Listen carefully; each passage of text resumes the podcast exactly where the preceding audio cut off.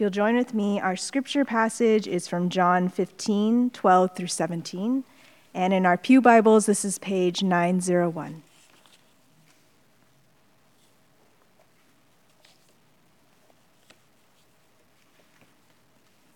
This is my commandment that you love one another as I have loved you. Greater love has no one than this that someone lay down his life for his friends. You are my friends if you do what I command you.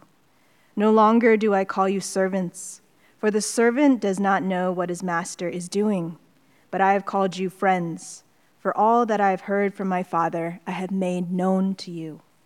You did not choose me, but I chose you and appointed you that you should go and bear fruit, and that your fruit should abide, so that whatever you ask the Father in my name, he may give it to you. These things I command you, so that you will love one another. This is the word of the Lord.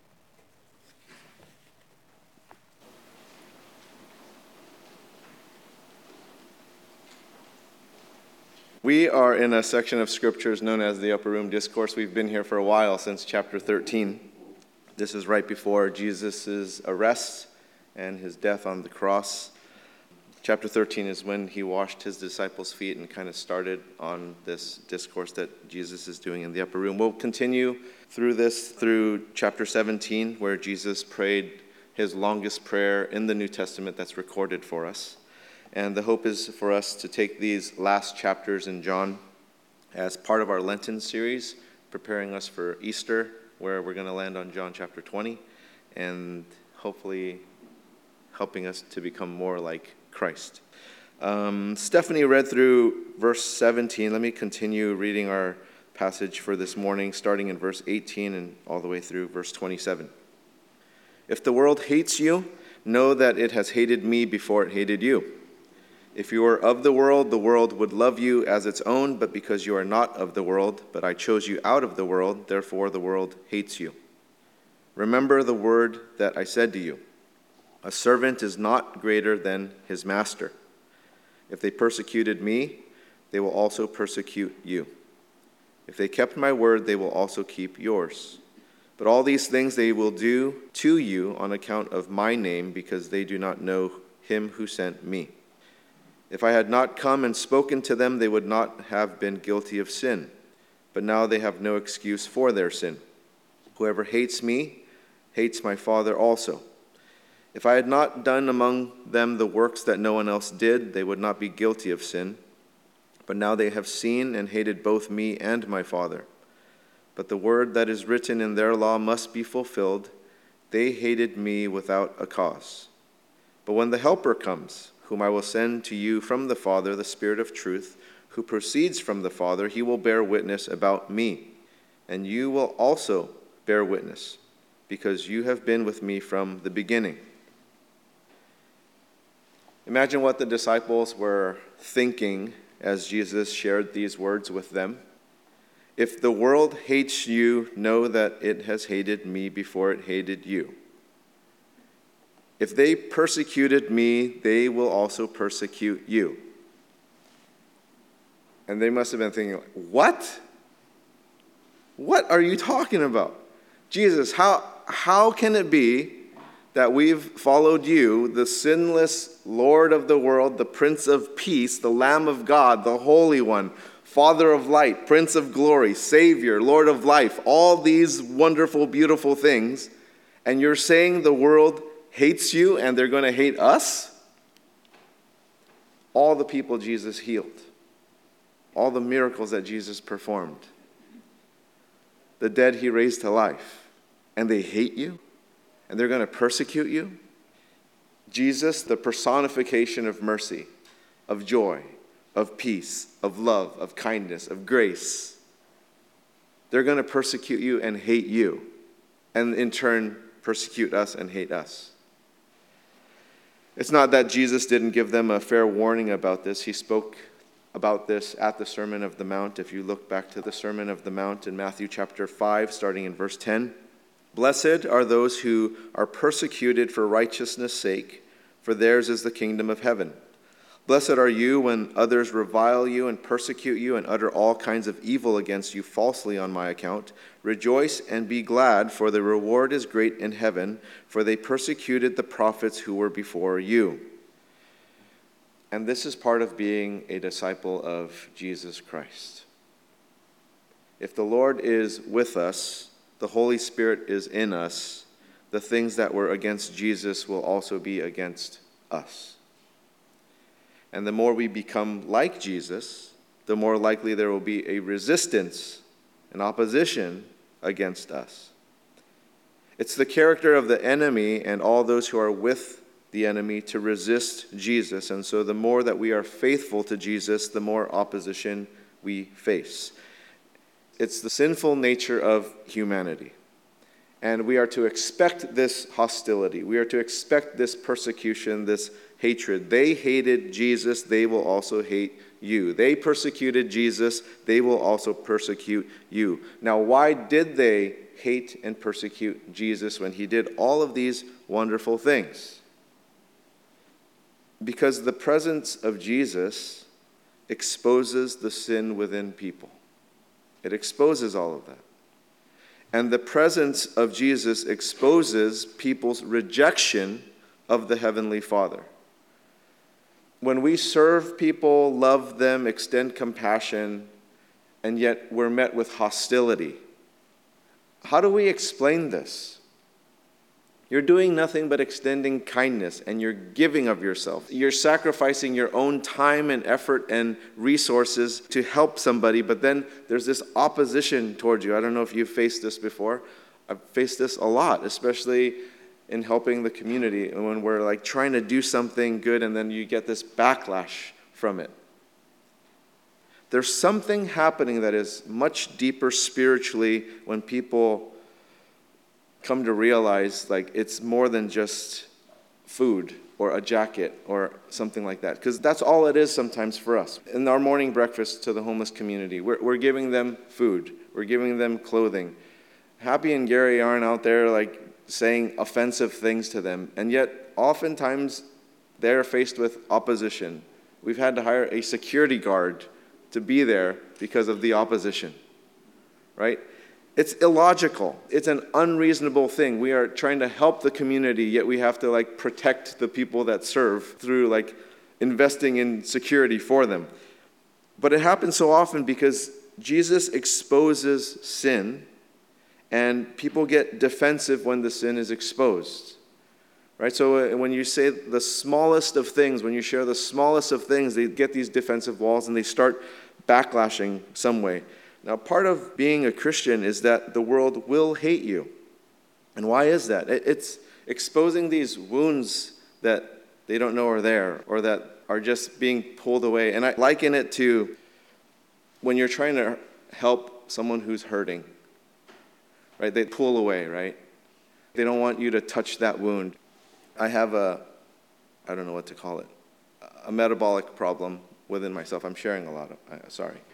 It's an ailment that I deal with and it attacks my joints, right? And so when I have these flare ups, I can't walk. Like they're so painful and I can't do anything about it. So I go to the doctor one day and I'm at the doctor and, and he's like, you know, the only way I can really test your levels is if I pull liquid out of the joint with a syringe. And I was like, Doctor, um, if you do that, I'm going to jail because I'll knock you out. And he was like, Well, that's the only way. I was like, No, just prescribe the medicine. If it works, then you know it's that. Like, you don't have to put me in more pain than I already am. I barely walked in here. So he finally agreed and it helped. But it's kind of like that, right? We don't want our wounds touched when we're already hurting. It's not something that we like. And I, I had this dog, I, I love this dog. His name name's Joey. Some of you who have been here for a while know Joey. My sister gave him to me as a little puppy on my 30th birthday, right? Like he was with me before I had children. And I love this dog, and he stepped on something where he was like limping. And I tried to look at it, and his paw's like bleeding, and it was like this huge metal shard that like got stuck in him. I was just imagining like this dog would never bite me. Like this dog loves me. Like this dog loves me. So I just tell him to lay down, and he lays down, and I start working at it and I'm pulling at this thing and I get it out and, and he's like pulling away because it hurts a lot, but he lets me do this procedure. I'm playing like vet right now. And I clean out his wound and I do it and I patch it up. I butterfly the bandage and all this stuff. And, but I was thinking, like, if it was just like some dog that didn't know me, you just pull some dog off the street, they growl at you. They'll snap at you. They'll try to bite you. It's because they don't know their master. And it's kind of like that with us and people. Like when they don't know the master and that the master is actually trying to help you, but instead there's like a hatred being put out there because we hurt, even though the intent is to heal us. And in exposing all these different things, it's just like this hostility, this hatred flows out because they don't know that God is trying to actually heal us. See, darkness is disturbed by light, death is disturbed by life. Your wounds, your diseases, your, all these things are disturbed by the healing touches and things that, that can heal us. And sometimes the hatred is really obvious, and sometimes it's, it's really hidden. You go to parts of Asia or Africa, and it's very obvious, like the persecution's obvious. People are losing their lives. And here it's a little bit more hidden. But you and I feel it, but you and I don't get killed for our faith here. And here, it's strange because I think it's acceptable to be hostile towards Christians. Things can be said to us that could never be said to another religion right? Things can be said about us and how we stand for things or what we stand for, all these different things. And I think a lot of it's because it's a misunderstanding of what we really are all about. You know, when people look at Christianity, maybe they think in their head it's a list of rules, or it's a list of things that we're supposed to live up to, or that we're a morality police, or, or there's all these different things when the simple thing about Christianity is that we're in communion with God. And it's not necessarily things that we're trying to do out of our own earning of salvation. That God has saved us, that was a gift, and the effort put in is a response to the love that we've received, the grace and the mercy we've received. It's not because we're trying to earn our salvation or earn our way towards heaven. He has gifted that towards us. So there's a complete misunderstanding of our faith. And the thing is that the most important relationship to focus on, we've sometimes misplaced ourselves as Christians.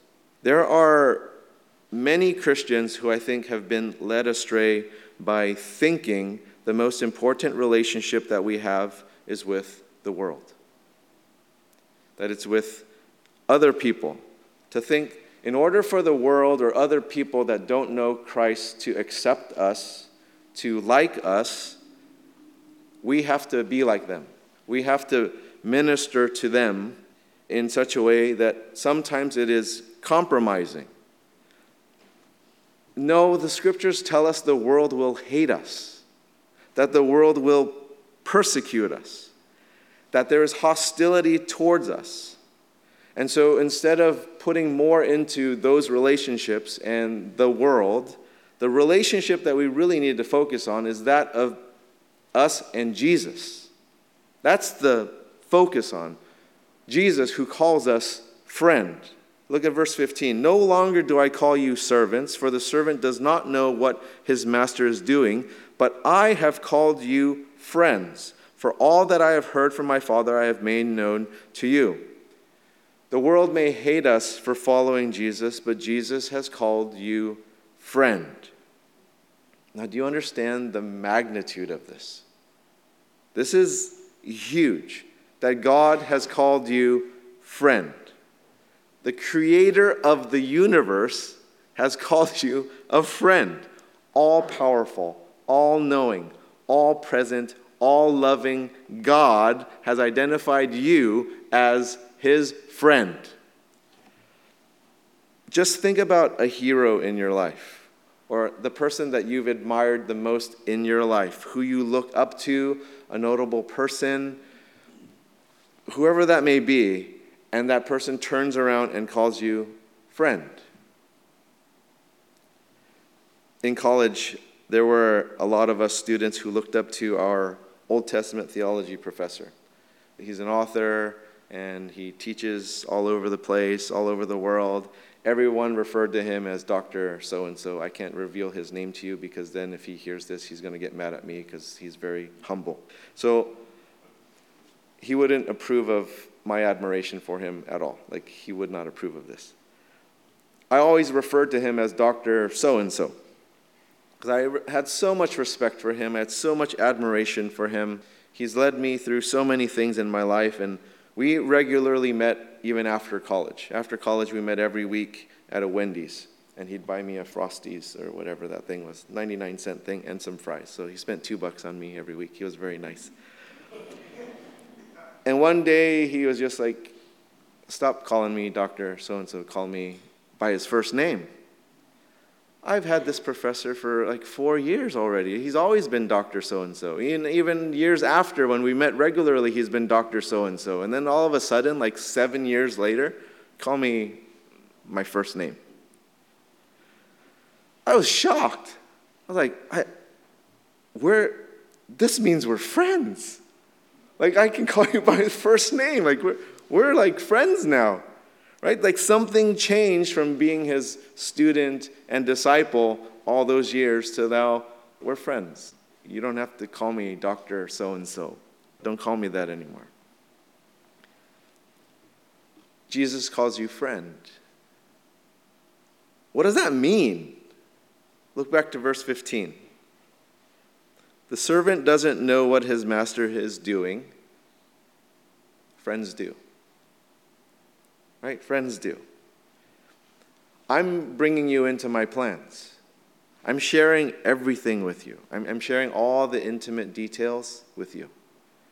Right? Like, it's kind of like your close friends. You, you don't share all the stuff with your work colleagues or your classmates or other people, right? But with your friends, you share all those things. What's going at home, what's going on with your relationships, what's going on with your finance. Like you share all these intimate details like friends do. And Jesus is telling us, I don't have secrets with you. I'm not keeping anything from you. I'm not hiding anything from you. Here are all the plans that we have for you my Heavenly Father, me, the Holy Spirit. These are all the plans. I'm sharing everything with you. It's all out in the open, it's all transparent, it's all exposed. Nothing's hidden from you because we're friends. See, this is the thing that people who view Christianity wrongly are misinterpreting about us. They have this negative view of Christianity. They really don't have any idea what we have that God calls us friends and He has revealed everything to us. They're thinking about like this works thing. They're thinking about this morality police thing. They're thinking about all these different things that Christians do or stand for or whatever. When the reality of it is, is like, no, God has befriended us. And therefore, He has shared all of His plans with us. And that's what I want to share with you guys. I want to share with you God's plans. I want to have you be friends with God. All these other things you think it is? No. God loves you, and God has shared with us his blessing, his power, comfort, peace, love, joy. And that's what I want to share with you guys. And whatever they think it is, it tends to be something negative.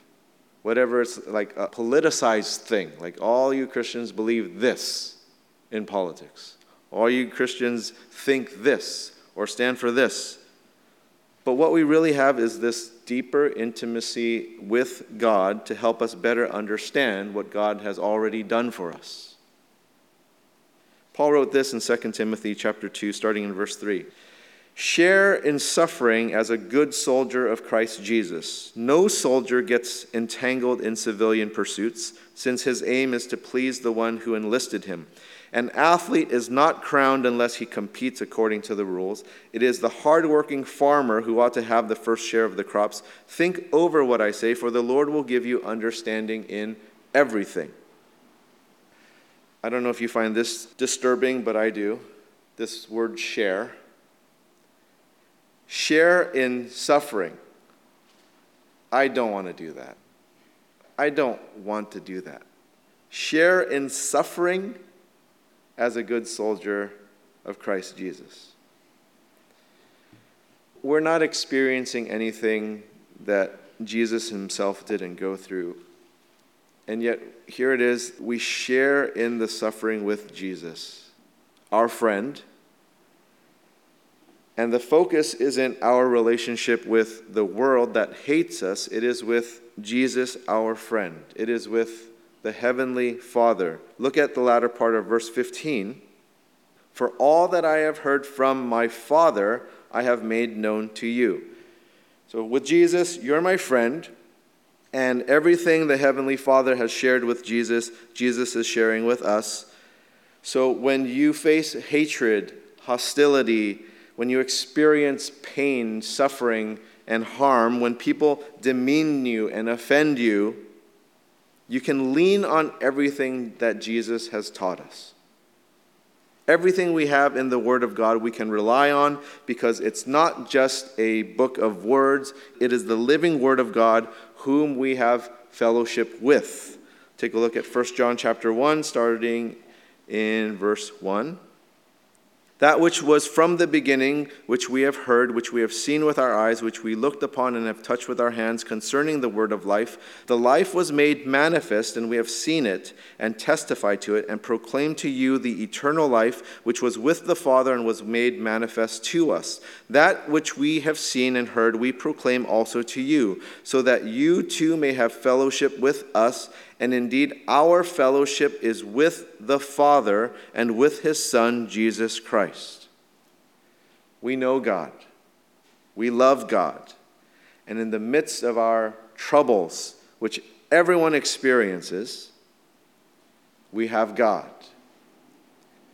Not everyone does. And that is hell. When you don't have the presence of God with you, that's hell. We have friendship with Jesus, we have fellowship with the Heavenly Father, and then there's this other relationship that we have that the world does not have. Look at verse 26. But when the Helper comes, whom I will send to you from the Father, the Spirit of truth who proceeds from the Father, he will bear witness about me.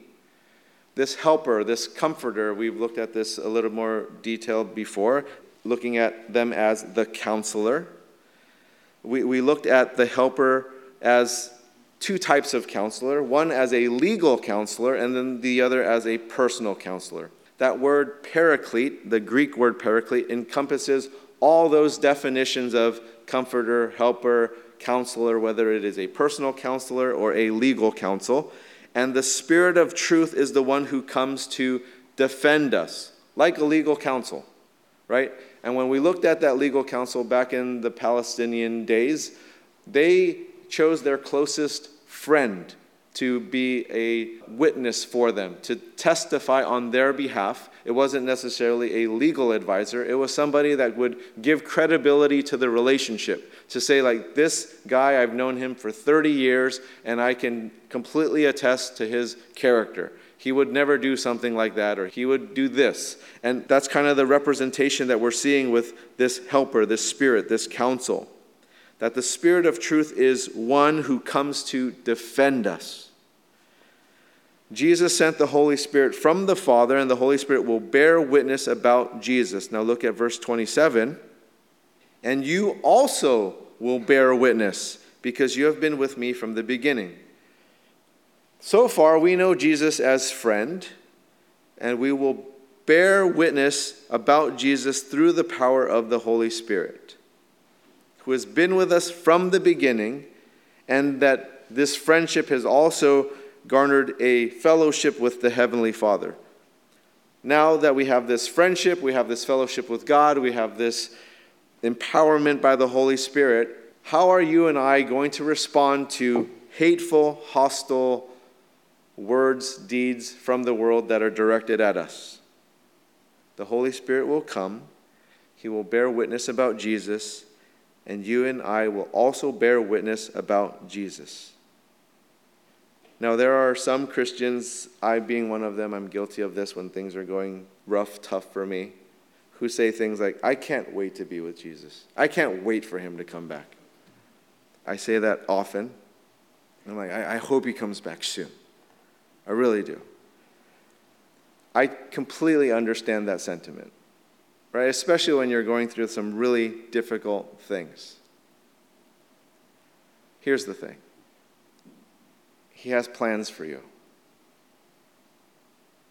And while you're here, it means He's not done with you. He has a purpose for you. We all probably like comfort, safety, for things to be conflict free, right? We, we all like that. It makes for a much more peaceful existence. Who likes suffering? Who likes pain? Right? We, we desire to be pain free, right? We, we don't want that. We want to be suffering free. Unfortunately, we are not exempt from those things as children of God. In fact, we're told we will face those things. Not only within ourselves, but we will have this world putting those things upon us. And witness to the world is that in the face of all these things, we are still able to show them God. That's our witness. That's why we're given the Holy Spirit. The Holy Spirit is going to bear witness about Jesus, and so will you. And this has been church history throughout the ages. All throughout church history, the church has always been persecuted somewhere in the world. There's always been some hostility, there's always been some hatred. Some places more than others, some places more evident than others, some places more subtle than others, but always hated, always persecuted. And even through that, we are called to bear witness to the world that is hardened toward Jesus to point this dark world to the light of Jesus that is going to hurt their eyes, to point them to the healing of Jesus. While they're hurting, they're going to shy away from that. But we bear witness about Jesus, but it is the Holy Spirit who is the key witness of Jesus Christ. We're not going to convert anyone. You and I don't have that power. It is by the Holy Spirit. It will be the Holy Spirit who transforms people's hearts. And the church makes so many mistakes. You don't have to look far. Within our own church, like within our own home groups, within our own fellow, like we, we make so many mistakes. One of the mistakes that the church does is we try to appease the world and the people of the world. That's a mistake. That's a mistake. The relationships that we are to focus on are with Jesus, the Heavenly Father, and the Counselor. They are the ones who bring people out of darkness into the light. They are the ones who will direct our path. And it's not to be outside of fellowship with God or with Jesus or the Holy Spirit towards the world or towards people. It needs to be in sync, in humility and submitting to what the living Word of God says and letting that guide us. Let us pray. Lord Jesus, uh, thank you for your friendship. Thank you for not leaving us alone, that you've provided us a helper, that you've brought us into fellowship with God. We pray as this Lent season has already begun and we have attempted getting our hearts ready for Easter. And in these last words that you're giving us in this upper room discourse, Lord, may they sink in deeper to us this season than ever before. In Jesus' name, amen. Anyone needing communion elements, please hold up your hands and we can get that over to you. Susanna is in the right front pew and Mike in the left front pew if anyone is wanting prayer.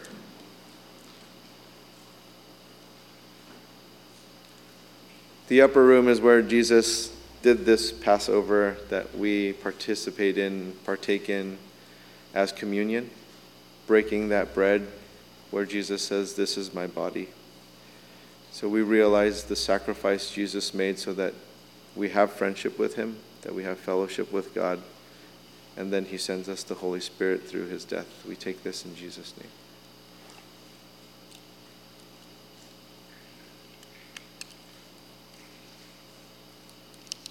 The fruit of the vine symbolizing the blood of Christ shed for us.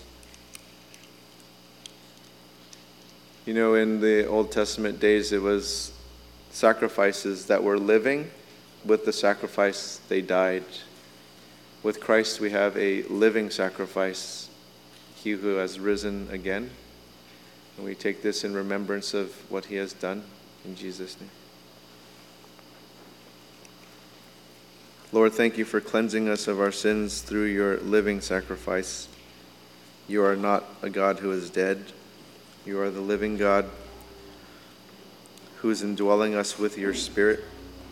I pray, Lord, that through all of our mistakes, that we are able to lean on you through everything. For those of us who are going through challenges, difficulties, troubles, suffering, pain, I pray, Lord, that you would give them patience and ability to see eternity, knowing that you are not done with your friends. In Jesus' name.